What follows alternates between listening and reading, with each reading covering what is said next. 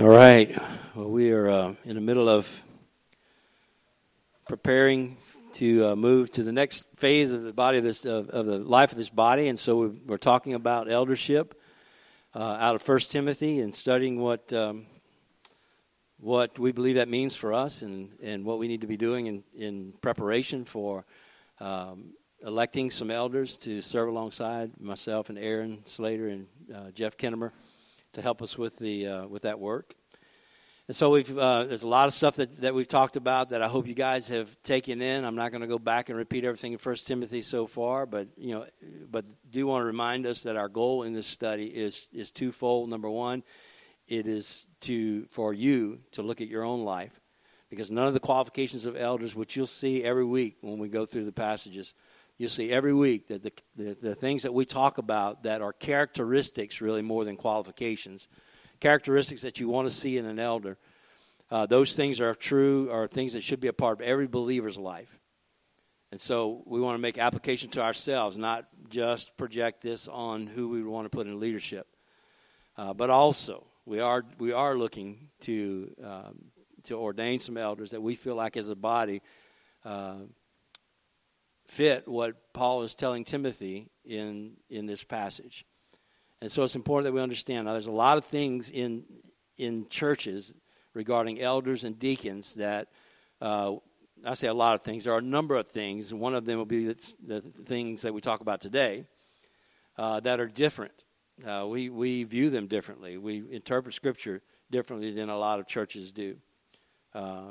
Uh, and, and, but I want you to know this: that we take we take the, the theological basis of eldership seriously. We are not compromising in any way. We're just trying to get a true picture of what the Scripture says and how that applies to our body.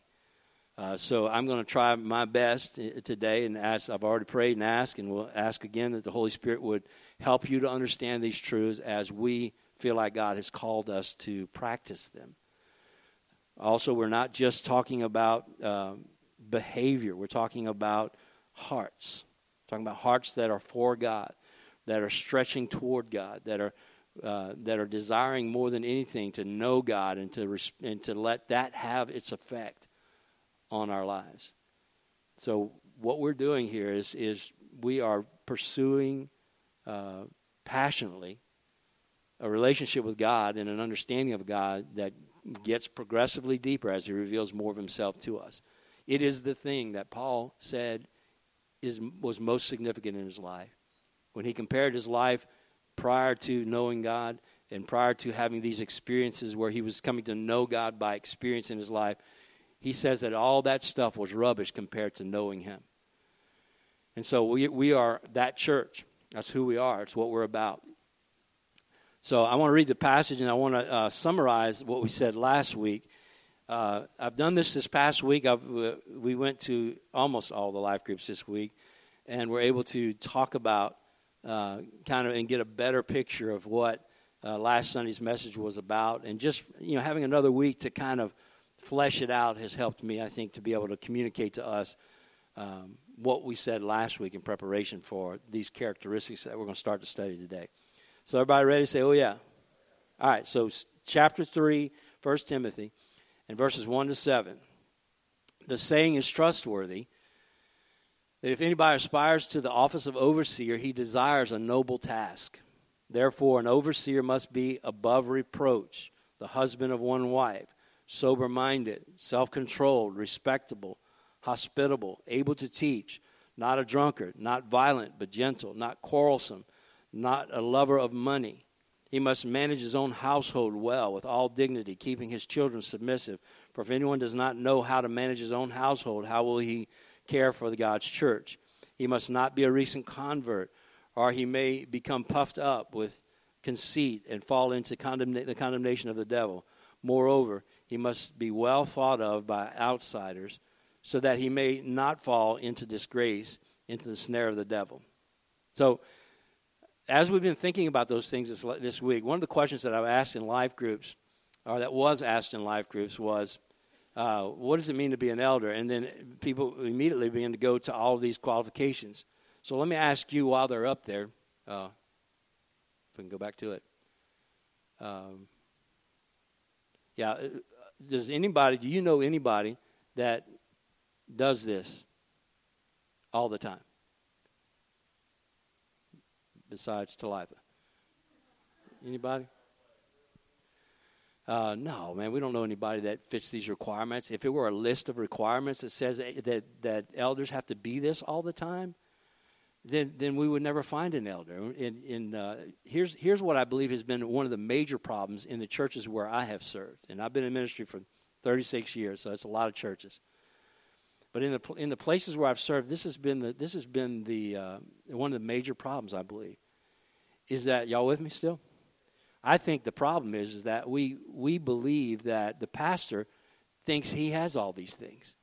And for a lot for a long time I felt like I had to present myself to the church in a way that I had all these things. So what was I being?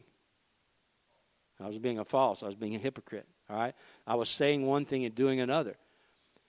Now, nobody, uh, again, I asked you today, does anybody meet these requirements? You looked at it and you said no. I mean, I can guarantee you the best pastor you know doesn't meet those.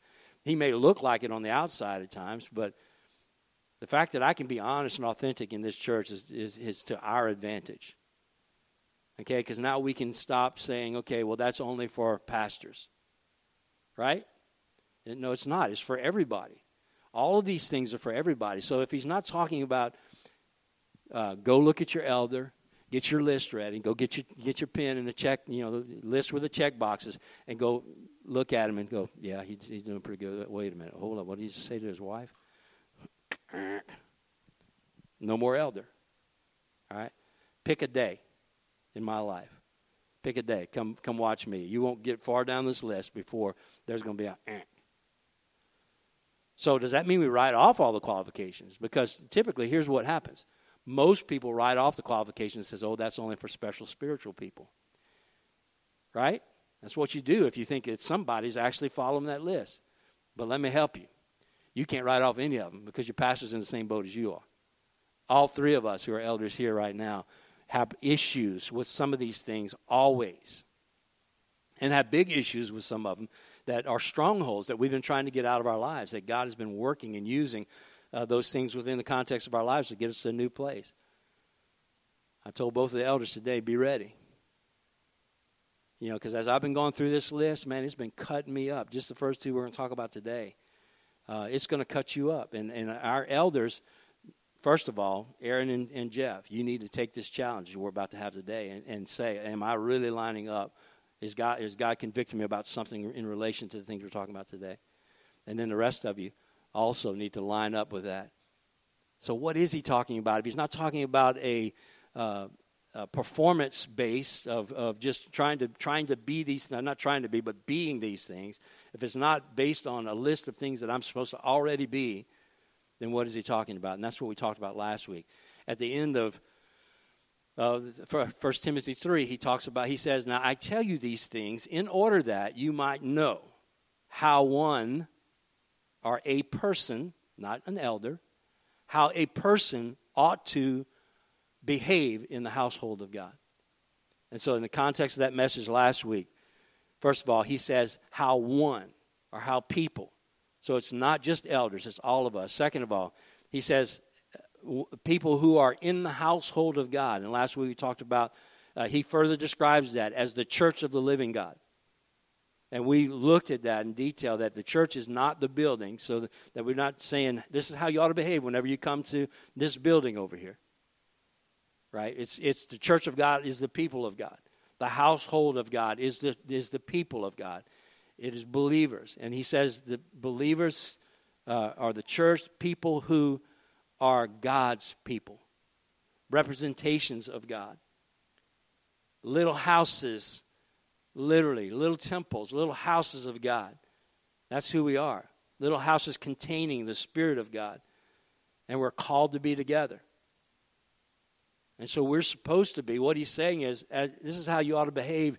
Uh, this is how people who are children of God will behave. That is, will, there will be authentic, consistent representations of God in the community. That's our goal. That's what we talked about last week.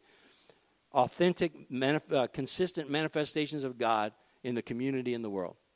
So, the church called the gathering place the living household of God called the gathering place was little churches, part of a big church that were scattered throughout this, this community this week. We were all over the place.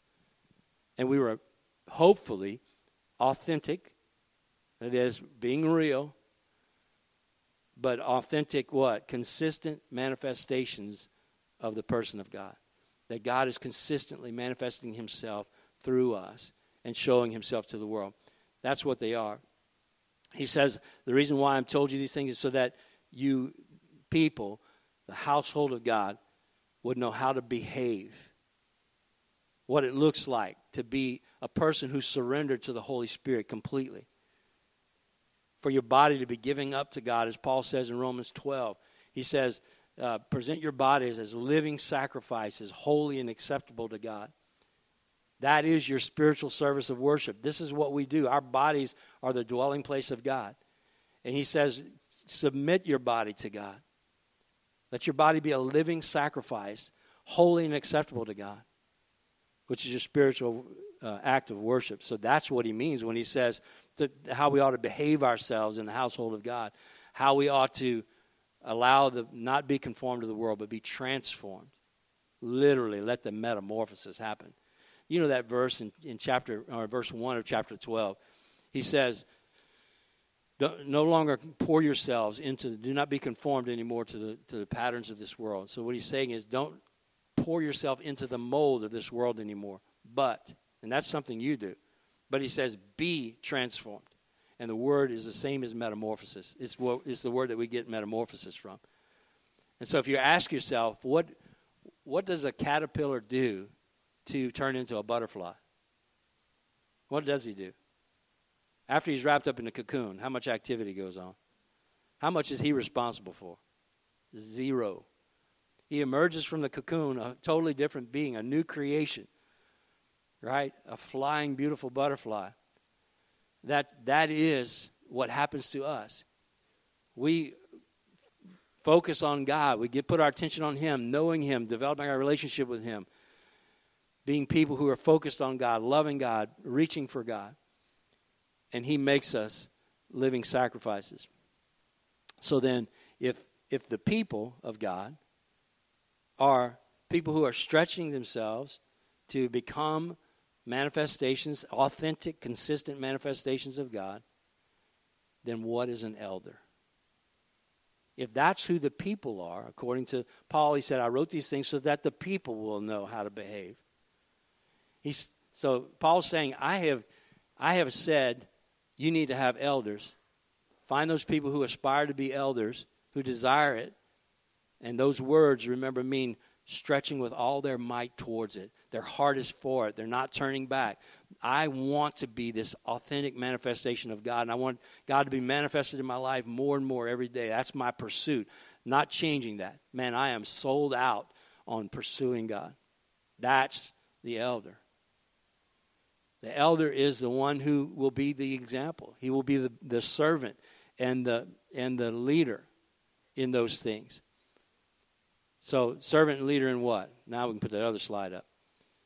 A man who aspires to be a servant leader of the church is a man who is stretching himself daily, employing the power of the Holy Spirit to become like Christ in serving others. So the first thing is selfless service. Now, that idea of selfless service, I'm going to tell you what the Lord spoke this past week as I've been praying through this over and over again. Very confident of this. That we're going to have, you know, we're going to have deacons also. We're going to go through the rest of the passage and it talks about deacons. We have no deacons or deaconesses right now in this body. We will have both. But here's what I'm confident the Lord has spoken. There will be the majority of you men who aspire to the position of elder will be deacons first. You got to be a servant before you can be a leader in the body of Christ. All right, so so if you guys aspire to be a deacon or aspire to be an elder, if God's put that in your heart, that call in your heart, then the gathering place, the first place is going to be to be a deacon, and then to move into that. So be prepared for that. That's coming as well. Ask God about whether or not you aspire to be a deacon in this body, and of course, the deacons also include women in this body. So ask God about that. But selfless service is the first thing. So when, you're, when we're looking at our own lives, what we ought to be asking is this. Everybody ready? This is your own life. Am I stretching with all my might because God's put it in my heart? Am I stretching with all my might to become a selfless servant of other people? And a good way to answer that question personally is to just ask yourself how are you how are you doing with the blessing of people? Beginning with prayer, listening to others, eating with them, serving them, and then sharing the gospel. How are you doing with that? Eh, look, it's time for us as a church to take responsibility for letting the Holy Spirit do in our lives what we already want to do. Empower us to become selfless servants. And a lot of the characteristics that we're going to talk about for elders has to do with selflessness. It has to do with the servant of the body and the servant of others in the, in the community. So we need to, to, to grasp this and hold on to it. But then also, as we start looking at some potential elders for the body, we need to ask the question are, are those elders, are they, are they men who are, who are stretching towards with all their heart? It's so obvious, it's in their heart to pursue God and to become like God as much as possible. Let God manifest Himself through their lives so that they can lead a congregation in understanding what that is. And, and let me just say, you know, I, I don't want to, but I have to. Look at me. Look at Aaron. Look at Jeff. And, and, and just know this we have to do some introspection in regard to this right now. Okay? We are failures at this in a lot of ways. But we need to ask ourselves, elders, and then those of you who aspire to that, and church, as we think about elders, are they men who are authentically passionately pursuing God in such a way that they're becoming more selfless and better servants? Okay, that's the first question we need to ask because that's what an elder is. How's the church ever going to know what it means to be a selfless servant if they don't have somebody that's modeling that? And then also, the second thing, uh, not only selfless service, but a man who is stretching himself daily, employing the power of the Holy Spirit to become like Christ in character so that he can be a leader of the people who are doing the same. What does it look like when someone is passionately pursuing the character of Christ? I want to be like him. I can tell you, it's in my heart. It may not always show up in my life, but I am passionately pursuing the character of God. I'm not just haphazardly saying, oh, I hope things get better and not making any effort. Man, I'm before God. I'm pursuing God. I, I, I, I've got to have that. And I, and I can't imagine ever doing anything that would take away from that. Pastoring could have taken away from that. And most of you know that where I got passionate about pursuing God personally was, was on the porch after I got fired from another church. And I had all this time to be alone with God and to talk to God and ask God nine months of part time work and just pursuing God. And I got addicted to that. And when the elders of the church asked me if I'd consider pastoring, Donahue, my, my first statement and the only thing I cared about was I'll do that as long as I can keep doing what I'm doing now in pursuing God. I'm going to spend time alone with God. I'm going to pray. I'm going to seek Him. I'm going to ask Him for things for the church. I'm, I, I need a lot of time to be alone with God. I'm not going to get busy doing a bunch of church stuff. And if y'all are cool with that, then I'm cool with being your pastor. I had to make that decision as a pastor. And I didn't suspect that they would want me to be the pastor, but thank you. Some of you are part of that and voted me in, and so here we are. So I know what it feels like, but I also know the miserable, uh, the struggle that I have with being that every day. But we need to be that. We need to be men who are, elders need to be men who are passionately seeking daily, employing the power of the Holy Spirit because we don't have the power to do it ourselves, employing the power of the Holy Spirit to get us to, to look more like Christ. And knowing that that's, if I could have what I wanted right now, I would be perfect. I'd be just like Him. That's what I want. I don't want other things, not the eternal me. And so we're pursuing that and we're working it out in our in our bodies the way that the, the scripture talks about. We're putting away sin and having to do that because it's constantly there in front of us. And we are failing, but we're pursuing God. We're not letting our failures knock us down. We get back up and we pursue God.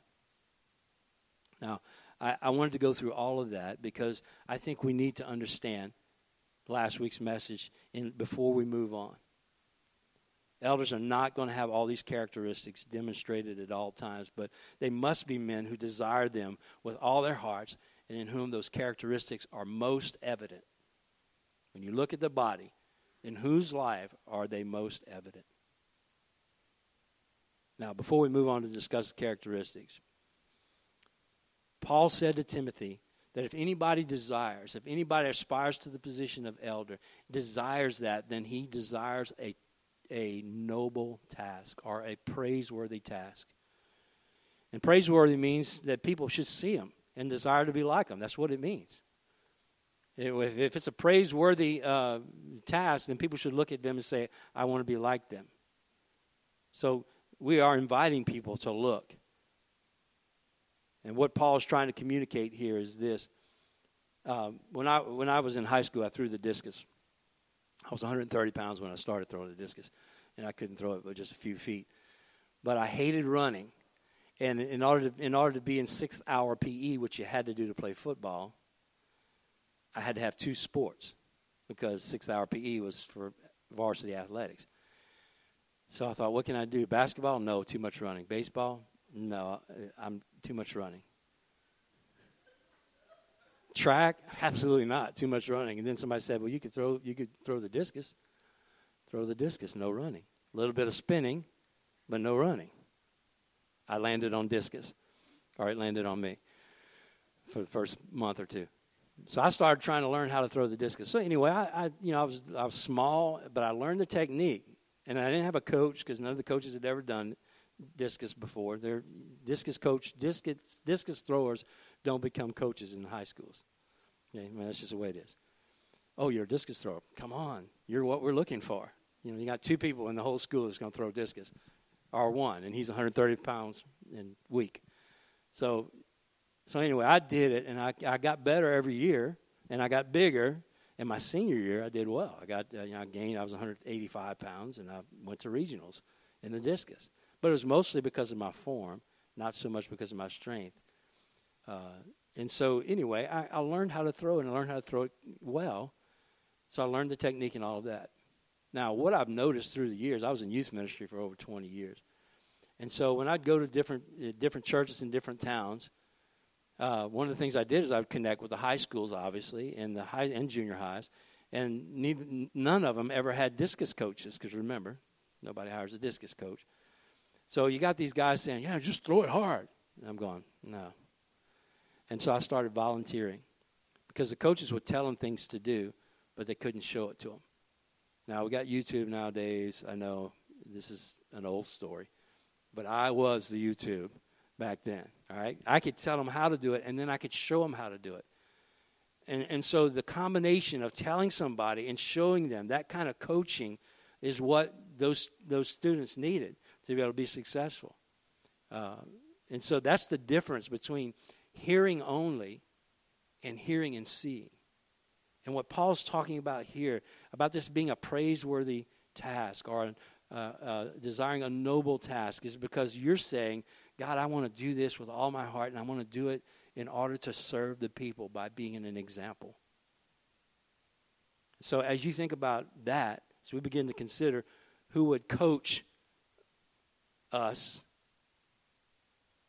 as we pursue our behavior in Christ that he talks about pursuing being people who are like God, being the church of the living God, then what's their form and technique going to look like? What's the form and technique of a person who is in pursuit of God, who wants to be an authentic, consistent representation of God? What does that look like? It looks like an elder. That's what it looks like. So as we're looking at elders, we want people to, to serve us in the body by giving us that example, by telling not just telling us what elders do, not just telling us what the Bible says we should do and how we should live, but demonstrating for us these things. So what is it? What should he look like? What's the form and technique of an elder look like? All right, now we can go to 1 Timothy 2. And we're only going to cover a couple today, so don't get nervous. But I felt like we needed to do that work. Everybody feel better about it? Everybody get a little bit better grasp, hopefully? Okay, and this will also be at some point, maybe this week, on uh, our website. All right, so therefore, he says, verse 2 of chapter 3, an overseer must be above reproach. Above reproach. If a man is stretching himself daily, employing the power of the Holy Spirit to become like Christ, he must be above reproach. Literally, the word means he must be blameless or giving no just cause for blame.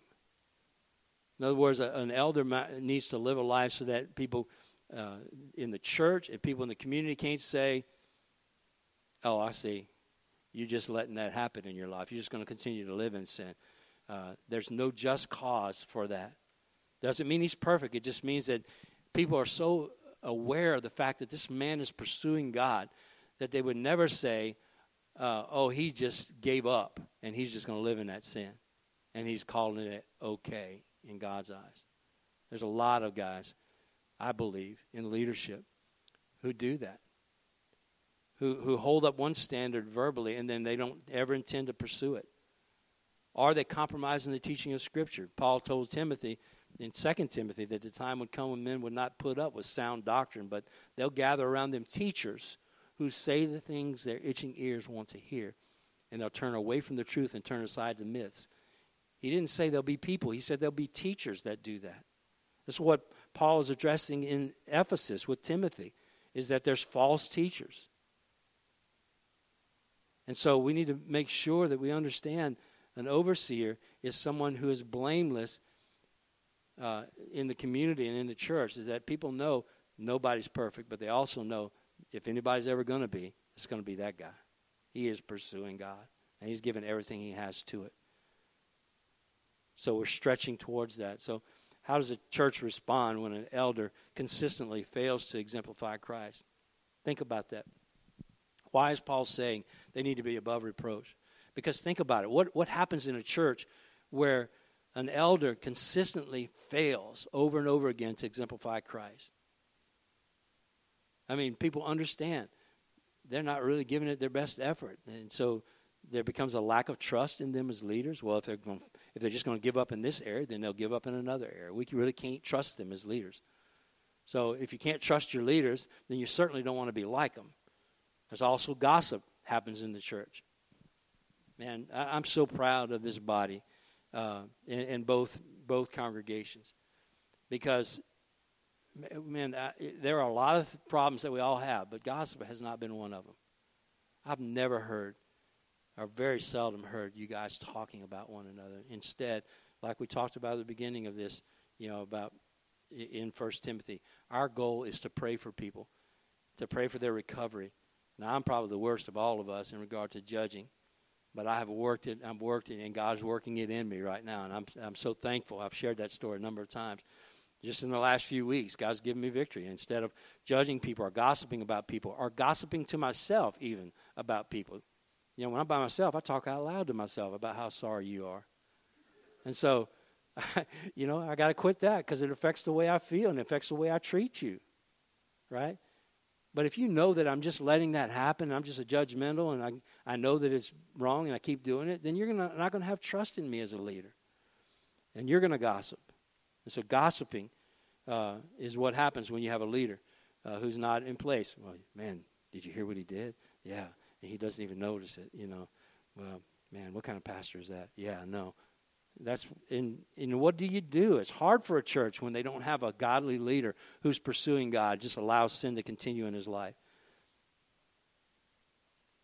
So gossip happens, feelings of helplessness. Man, you get to the point where you think, what do we do? You know, so many churches have had to vote pastors out because of this very issue. Now, some of the voting out, by the way, you know and I know, is not legitimate.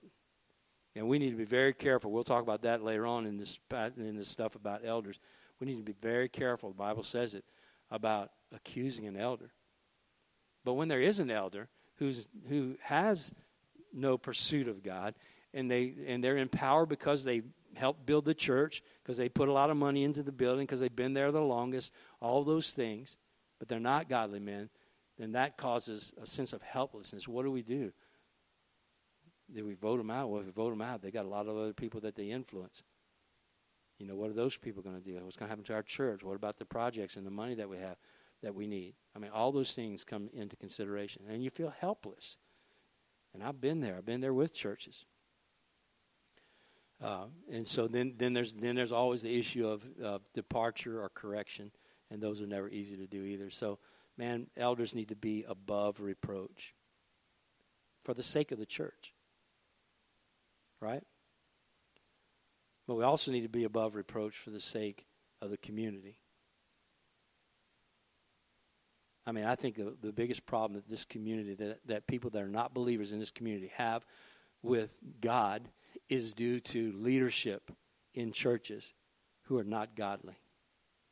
It's the way that pastors and ministers are leading churches. It's the way that I have led churches in the past. And if I'm not careful, we'll lead you. I think what we do has an impact on the community. It causes the community to reject the church and its members, the local church, like our church. They say, well, that Gathering Place Church, you know, they got leaders that are doing blah, blah, blah. And even though those lost people are doing blah, blah, blah, it's okay for them. right? But what a hypocrite they are. And it affects people in the community. And not only does it make them feel that way about your church, then it begins to make them feel that way about all churches. And then it begins to make them, they don't disconnect the church from God. If the church is okay with that, then in their mind, God's okay with that. And then God gets a black eye, which is, was the story of the whole Old Testament. Israel was constantly defaming God's name among the nations. It's the outside people that are looking and seeing that. So that that we need to be careful. We need, as as men of God who are who are stretching towards a relationship with God, we need to be above reproach in that. There never needs to be a time when one of the elders settles down and says, It's okay now. You know, I'm just going to kind of settle on this issue. It's not really affecting anybody, or, you know, or whatever. It's just too, too hard, or, man, God really didn't mean this. And they turn aside to a myth, and we gather around ourselves people that, that say what we want to hear. Everybody get that? We need to be above reproach, unaccused by the church and unaccused by the community. Peter said this in 1 Peter 2 11 and 12 about this issue. Now, understand that the people that Peter's talking to are people that are under persecution. Now, they're severe persecution, and they're having a hard time staying committed to the Lord. Uh, are they wanting to give up? But, but so Peter writes this letter to encourage them, and he gives them a long list of things that they need to do. Say, man, hold on to your faith. Don't give up. Don't compromise. Walk according to what you keep pursuing God. And this is people, not the elders. Okay, so this is you again the people, and he gives them a long list of things to do. His desire, the pure milk of the word, by it you might grow up, change. You know, read the word, respond to it, get more like Christ. And then he makes this statement. After he gives all this instruction, he says, Dear friends, I urge you as foreigners and exiles to abstain from sinful desires which war against your soul. Live such good lives among the pagans that though they accuse you of doing wrong, they may see your good deeds and glorify God on the day that He visits us. You see the connection between a person's desire to, to live and abstain from sin, the, the community's viewing of that, and even though they might accuse you of doing wrong, and then God's the one that gets the glory. See, there's a connection, and there's a connection for our community. Here's what our community needs to see Immediately, when a community says you're connected to the church, people that are not believers, and I have a lot of friends that are atheists, universalists, uh, uh, they they are uh, basically just believe what that whatever you believe is okay.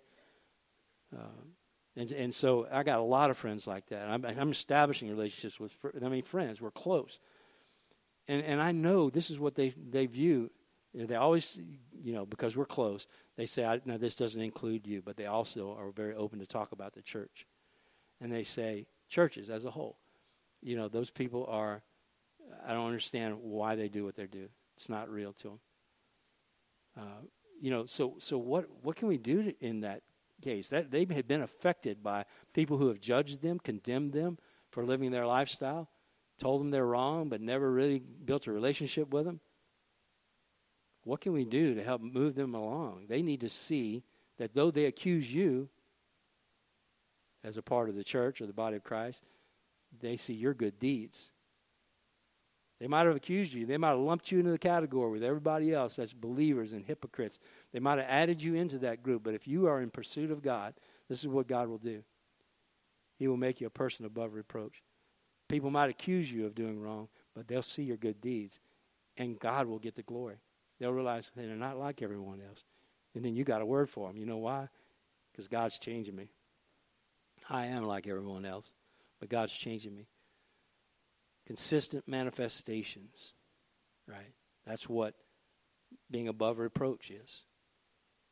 Consistent manifestations. I am constantly manifesting the person of God. So, what is it that a man who is above reproach looks like? The first thing is he's a, a man who is a husband of one wife. Now, I'm going to cover this quickly, but I'm going to give you a lot of facts. So, y'all ready? All right, here we go. We're going to take off. All right, this is this is uh, you know interpreted so many different ways in so many in different churches. But this is, the, I'm going to give you all the, the possibilities, or the major possibilities of things that people have taught and believed. And then we're going to come back to our definition of what an elder is. Okay, first of all, uh, let's just say if a man is stretching himself daily, employing the power of the Holy Spirit to become like Christ, he must consistently be manifesting godly character in relationship to his wife. Everybody got that? It's what an elder is husband of one wife, literally interpreted a one woman man. That's what it means. Okay, if you just take the literal interpretation, husband of one wife means a one woman man. Now, that can be interpreted a lot of ways. A one woman man, what does that mean? If you go into the context of, of that passage, uh, one of the things might have been that it's a, uh, a man who uh, first of all, one thing we know it means is it doesn't. It means that he doesn't, uh, or it doesn't mean that he has to be married. Uh, a one-woman man. A lot of people say, well, he has to be a married man in order to be an elder. But Paul has already talked about in 1 Corinthians uh, chapter seven. It, that would be inconsistent with what Paul's already taught. Look at what he says in chapter seven of 1 Corinthians, verses eight and nine. He says, "To the unmarried and the widows, I say that it's good for them to remain single, as I am." Okay, he says it's good. Paul was single. It's a good thing to be single. There's obviously a lot of advantages if you're in the ministry and you're really pursuing God to be single.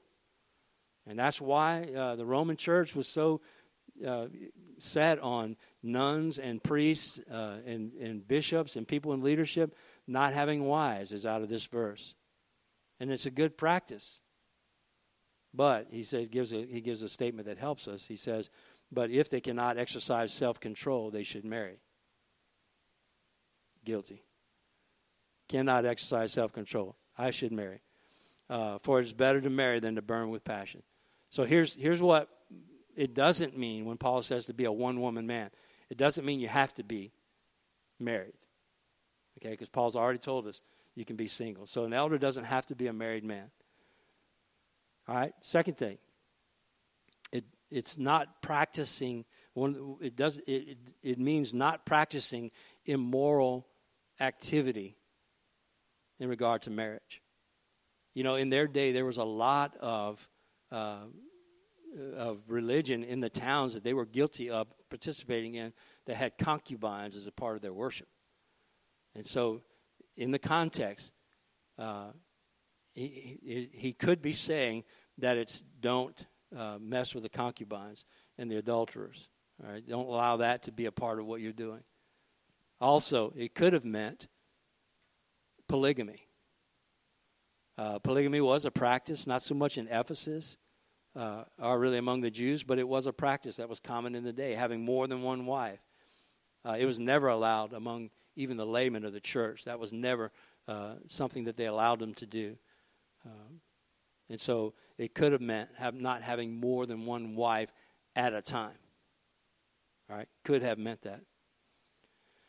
Um, it could have also uh, meant never divorced. Paul deals with divorce issues uh, n- nowhere better than in 1 Corinthians, the same passage we were talking about. Look at verses 8 through 16. He says, To the unmarried and widows, remember that's who he's talking about, I say that it is good for them to remain single as I am, but if they cannot exercise self control, they should marry. For it is better to marry than to burn with passion. To the married, I give this charge not I, but the Lord. The wife should not separate from her husband, but if she does, she should remain unmarried or else be reconciled to her husband, and the husband should not divorce his wife. To the rest I say, I, not the Lord, that if any brother has a wife who is an unbeliever and she consents to live with him, he should not divorce her. If any woman has a husband who is an unbeliever and he consents to live with her, he should, she should not divorce him. For the unbelieving husband is made holy because of his wife, and the unbelieving wife is made holy because of her husband. Otherwise, your children would be unclean, but as it is, they are holy.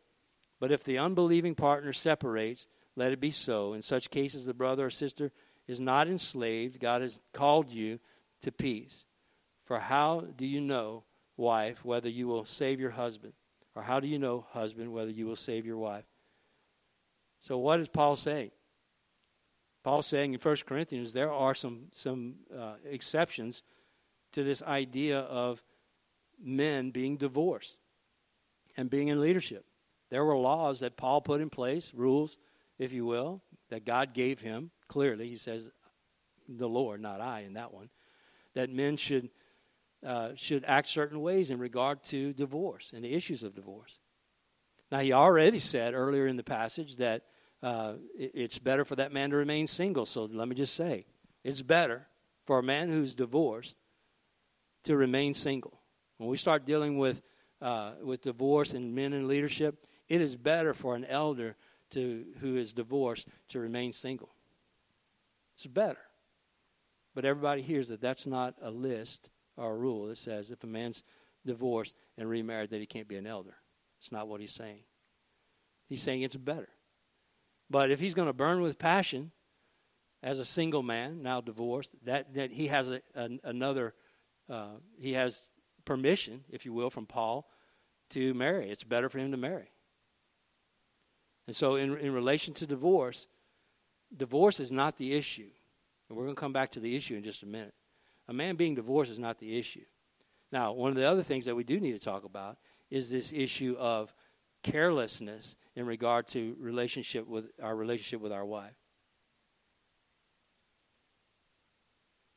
We're not talking about carelessness. That is not okay. A man who says about his wife, uh, well, I'll just hang on to this one you know, as long as I can. Well, she's she's really giving me a lot of issues, so I'm going to divorce. Paul says, no, hang on. Love her, communicate to her love, and and she may change as a result of it. Uh, it's not just carelessly moving from one woman to, to another woman. That's not okay for an elder. All right. And why is that? Again, it's not because it's on a list of things that elders have to do. It's because an elder is a person who's passionately pursuing God. He is passionately every day employing the Holy Spirit's power to, to be an example in selfless service. To be like God, be a manifestation of God to the church and to the community. And so, what is that? What if, if I'm trying to be like God as a pastor, then what is God's view of his bride? All right, we got two pictures I'll give you real quickly. One is the picture that, that comes out of the Old Testament in Hosea. God gives a picture of his relationship to his bride, which is what? Who's, who's God's bride? The church. God gives a picture in the Old Testament in Hosea of what he thinks about his bride and how he's going to act according to, uh, uh, because he loves his bride. Everybody know the story? God told Hosea as a prophet to marry a concubine, a prostitute and she was committed to it, right? And and they married, but she still continued to, to live in sin, and and God told him to stay with her, because that would be a picture of what He is like toward His people Israel, who were living in in a, an adulterous relationship. They were pagan people who were living and connecting with the world and with, with gods, the, the Baal gods and Asherah and the, the, the gods of their, of their world rather than to him. Matter of fact, this is what he told Hosea. His wife ultimately had been used up, gone from man to man, and, and would not come back to Hosea, and she was being auctioned off as a slave. And God and Hosea, God told Hosea, go and buy her back. So imagine, right? Imagine your wife. Imagine having the kind of love for your wife that says, she refuses to stay with me because she just wants to be with other men. And so she's sleeping with everybody. And, and now at the, at the point that she's, she's used up and nobody wants her, they're fixing to sell her on the auction block. And I have so much love for her that I'm going to pay whatever it costs to get her back. Y'all get the picture? That's what an elder is striving for. Okay, so you, you can't tell me that an that a man who has sinned in his life uh, and experienced the grace of God, like all of us have, who have made some major mistakes. One of them maybe being a divorce, maybe getting into a marriage you shouldn't have been in, and, and going through a divorce, and then God calls him into eldership, and he is now passionately pursuing God and loving his wife and, and, and giving to her and being selfless in relation to her, living a selfless life in relation to his wife. Being a great example to the body of what a, what a man of God looks like in relation to his wife. You can't tell me that that man is disqualified for eldership, according to what we've read and what God's word says. Paul, you got to take all of what the Lord is saying through Paul, and he's saying clearly. No, we're not looking for somebody who's carelessly uh, getting married. You know, a lot of times when I do weddings, I wonder. I mean, we do premarital counseling; it's required for anybody that does uh, that I do weddings for. But I wonder, in the minds of those that are getting married, what are they really thinking? I think the predominant thought in the minds of most people today is just, "Well, I hope it works, and if it doesn't, I'm just out." I really do. I think that's the majority of what people think. Our culture is telling people you don't have to worry about it because it's so easy. Look, there's a system. Here's a list of things you got to do to get a divorce and just start over again. I'm not talking about that. Everybody get that? Do like this. that is not what Paul is saying. We're not just going to say, oh, just any old guy that wants to be an elder of the church, particularly if you have a lot of money, uh, will overlook the divorce in, in your relationship to your wife. No. Here's the, here's the challenge for Jeff, for Aaron, and for myself. Right now, we need to qualify, allow God to qualify us as elders by helping us to love our wives selflessly. You need to see that. Community needs to see that. That's what an elder is. All right. So so when Paul's talking about being a husband of one wife, a one woman man, I'm about one woman. That's who I am. I'm not flirting with other women. I'm not trying to get the attention of other women. I'm not out seeking another wife. I'm pursuing God, and I know one of the best ways for me to do it is to keep my relationship with this one right. And so I'm going to give everything I have to that. And that's the way God loved us. Jesus said it this way Christ's love for us in Ephesians 5 for his bride. Husbands, love your wives as Christ loved the church and gave himself for her, that he might sanctify her, having cleansed her by the washing of water with the word, so that he might present the church to himself in splendor, without spot or wrinkle or any such thing, that she might be holy and without blemish. In the same way, husbands love should love their wives as their own bodies. He who loves his wife loves himself. For no one has ever hated his own flesh, but nourishes and cherishes it just as Christ does the church, because we are members of his body. Here's, here's the way that, that here's the way that our example, the one that elders are, are stretching to manifest them, uh, to allow to be manifested in their lives, the one that we're reaching for with all the energy that we have, with all our heart, the one that we want to be like. He died for the church while the church was in rebellion against him. The world says if you have a, have a wife and she doesn't do the things you like, get you another one. The total opposite of that is what an elder is. He's a man who is pursuing uh, God, and in that, he is loving his wife, caring for his wife, putting his wife first. The challenge from my life is this give all the time and never expect anything in return. That's what Christ did. Okay, so we're looking for a man, uh, a one woman man if we're looking for elders and we're looking to be authentic manifestations of God, then in relation to our husbands and wives, we all need to be selfless. We all need to say, I'm going to give 100% all the time, even when I get nothing back. It's not a 50 50 relationship. It's not 100% 100%. It's I'm willing to give 100% and get nothing back. It's a Hosea and Gomer type of love. It's a God for the people Israel kind of love. It's a Christ for his church kind of love. Okay? So we can spend all the time we want to talking about what are all the verses, what is Paul saying in 1 Corinthians. But here's what we need to do not be legalistic about it. We just need to be, we need to pursue, find men who are pursuing God, and it's reflected in their relationship with their wives. All right? So listen, the call for today for us is this Are you feeling uh, inspired by the Word of God to do a better job of stretching towards and moving towards what God wants you to be? To being an authentic heart, from a heart change to being in, employing the Holy Spirit's power to become what your heart wants to become. And how have you been doing in relation to being above reproach, blameless in this community and in the world community? And how have you been doing in relation to your husband and your wife? All right, ask God. Let's pray for a minute. Let's talk to God about those two things today.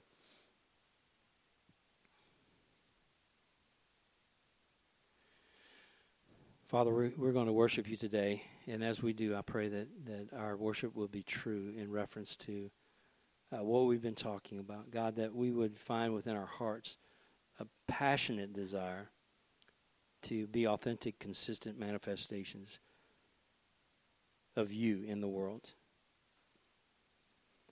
God, I know this. I know this community desperately needs to see people who love you and how different that is from what their pre- preconceived notions are about the church and about you. And so, God, we need to be those people, and I pray that you inspire us today and that your Spirit will empower us to be that church. God, make us that. We cannot do this without your, your Holy Spirit empowering us. Change our hearts. Take out our heart of stone. Give us a heart of flesh. Lord, your Spirit is in us. Motivate us. Move us to this. Specifically, God, today, help us to be above reproach, without blame, not to just haphazardly wink at sin in our lives, but God, to join you in putting sin away so that you can be seen in the world. And in relation to our spouses today, every one of us, Father, I know every one of us has some conviction regarding how we love. Don't let us write it off and just say, oh, it's too hard and you don't expect that. You do. And Father, I know our hearts want that. And don't let the enemy steal this opportunity away from anyone in the room. May God hear our prayer. We want to be a church full of husbands and wives who love selflessly, who love with your love, the type of love that only comes from people who are born of God and know God. Lord, we want to give all the time and not expect anything in return. Whether we get something back or not, God, help us to love our spouses the way you love the church. Make that happen in our hearts today, God. That is our desire. Continue to grow this church, call out elders. Lord, put an aspiration in the hearts of some of the men in this body to be that. And put it in all of our hearts, God, uh, to, to be more like you today. We worship you today.